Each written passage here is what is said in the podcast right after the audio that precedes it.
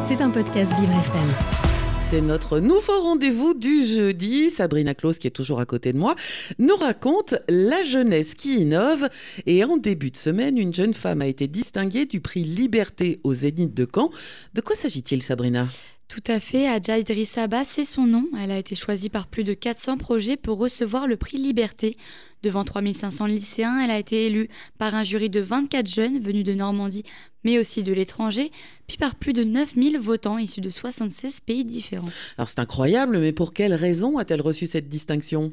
Eh bien, du haut de ses 23 ans, Adja Idrissaba est la présidente du Club des jeunes filles de Guinée. Ce groupe milite en faveur des droits des femmes dans le pays, mais aussi contre le mariage forcé et les mutilations génitales.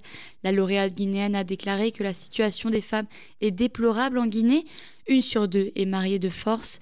Avec son discours, elle a convaincu plus d'un lycéen. Et elle m'a convaincue aussi.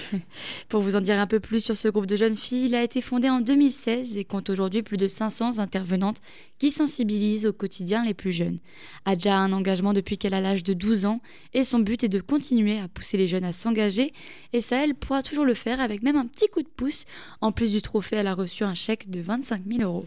Une belle somme et en plus pour une belle cause. Une autre belle initiative, Sabrina, on en parle souvent, c'est l'environnement et c'est ce dont ce jeune garçon aime parler. C'est ça, une autre thématique, mais tout aussi importante. Louis Frémondière Godet est un jeune lycéen de 17 ans qui est engagé pour l'écologie, et c'est à travers le documentaire Génération Transition qu'il porte la voix de cette nouvelle génération. Alors, qui est exactement ce jeune homme, Sabrina?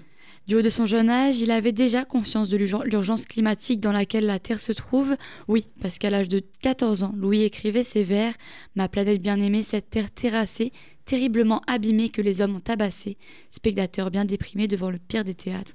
Au revoir, ma bien-aimée, tu es le plus beau des astres. Et lorsque le jeune garçon n'écrit pas de magnifiques vers, il y dessine. Au début, je pensais pas trop aller vers là, vers la sensibilisation, mais euh, je me suis dit que c'est un très bon moyen parce qu'en fait, c'est comme ça que j'ai été convaincu.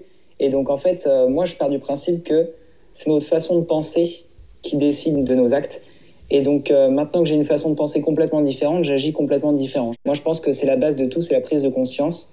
Et c'est pour ça donc que j'essaye de faire des œuvres différents supports. Donc, s'il y en a qui préfèrent les poèmes comme ça, ils vont plutôt écouter des poèmes. Alors que si, par exemple, ils préfèrent les bandes dessinées aux romans, bah, ils vont plus se tourner vers la bande dessinée. Donc, j'essaye de faire différents formats, entre guillemets. Mais il est impressionnant, ce jeune homme. Alors, qu'en est-il du documentaire, Sabrina? Eh bien, en 2021, Shotless Charlotte Gualo est séduite par l'esprit critique du jeune garçon et elle lui propose d'incarner le personnage dont elle a besoin pour son premier documentaire Génération Transition portant sur l'engagement écologique.